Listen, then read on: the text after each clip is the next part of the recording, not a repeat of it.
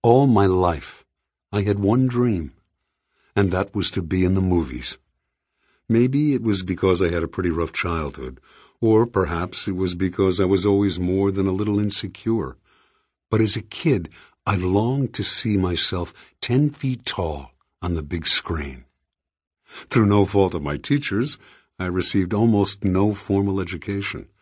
But after I spent three years in the Navy during World War II, the GI Bill allowed me to go to acting school on the government's nickel. I may not have had much schooling, but it turned out I had a gift for acting. When I walked out on that stage, it felt like a hand in a velvet glove. I wasn't scared. I wasn't even nervous. I just loved being the center of attention, just like I'd always known I would. I performed in summer stock, and I acted in Clifford Odets' play Golden Boy exactly twice over a single weekend. But before I knew it, I had been summoned to meet a studio executive at Universal Studios. It was the spring of 1948. I was excited, but I wasn't surprised.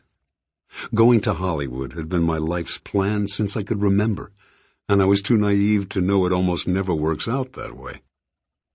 I got myself out to New York's Idlewild Airport, now JFK, and boarded a TWA Super Constellation, a four-engine prop plane bound for Los Angeles. I had never been on a Super Constellation before, but I knew all about it from movies and magazines. I was served a little lunch. The stewardesses were real nice to me. One of them was very pretty, so I had a chance to flirt. I was just a kid, but already I loved flirting.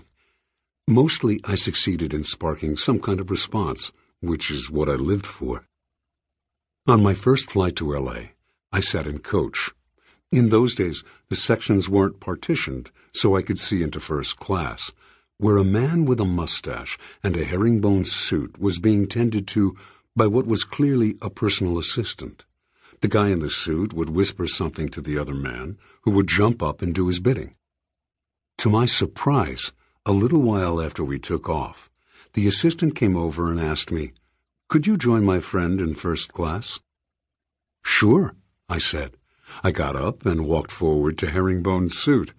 I had no idea who he was, but he was cordial and expressed interest in why I was going to L.A. I'm going to be an actor. I figured you might be, he said. I've got a meeting at Universal. I said. Do you know anything about the other studios? He asked. I had heard the same Hollywood gossip as everyone else, but I had paid special attention to it, knowing that this was where I would work one day. So I said, Warner Brothers is a tough studio to work for. 20th Century Fox makes action pictures. At MGM, you have to sing and dance a little bit. RKO wants actors who are stable. And Universal wants young people. So that's where I'm going. We talked for a few minutes, and then I went back to my seat and fell asleep. After we landed, I went to pick up my luggage, and there was Herringbone's suit waiting for his assistant to fetch his bags. He saw me and said, Can I offer you a ride? That would be great, thanks. I'm staying at the Hollywood Knickerbocker Hotel. He said, My driver will take me home first, then he'll be happy to drop you off at your hotel. We drove through the winding streets of Beverly Hills for a while before finally pulling up to a big metal gate.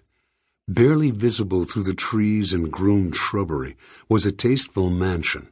After we pulled up to it and my benefactor's bags were unloaded, he reached over and shook my hand. I said, Well, it was a pleasure meeting you, and thanks for the ride. My name is Bernie Schwartz. What's yours? Jack Warner, he said. Let me tell you something, kid. If Universal ever drops you, come see me. I'll change your name to Tyrone Goldfarb and make you a star all over the world. We both laughed.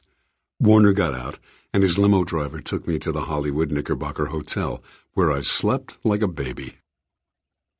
The next morning, I walked from the hotel to a big intersection at Highland Avenue, where a trolley took me into the San Fernando Valley, up the middle of the street, ending up at Universal Studios. After I got off, I walked under a bridge with the freeway overhead until I came to the Universal lot. I walked right up to the gate. Now, it was starting to hit me. This was an absolutely thrilling experience for a 22 year old kid fresh from the streets of New York. My whole life I had dreamed of being an actor in a movie studio, and here I was about to walk through the entrance of Universal Pictures as a prospective employee. I pinched myself, but the dream continued. The gatekeeper told me to go to a door marked casting. I walked through it and up to a big, gleaming desk. I've been invited to come to the studio for a meeting, I said.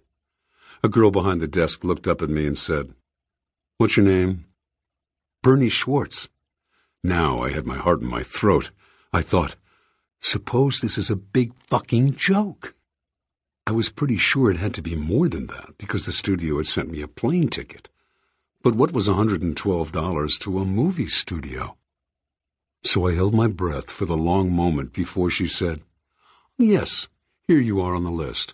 Welcome to Universal Studios, Mr. Schwartz. You have an appointment this morning with Mr. Goldstein. To get to his office, turn right when you come out of the gate across from the barber shop, go up the path, and you'll see his name on the door.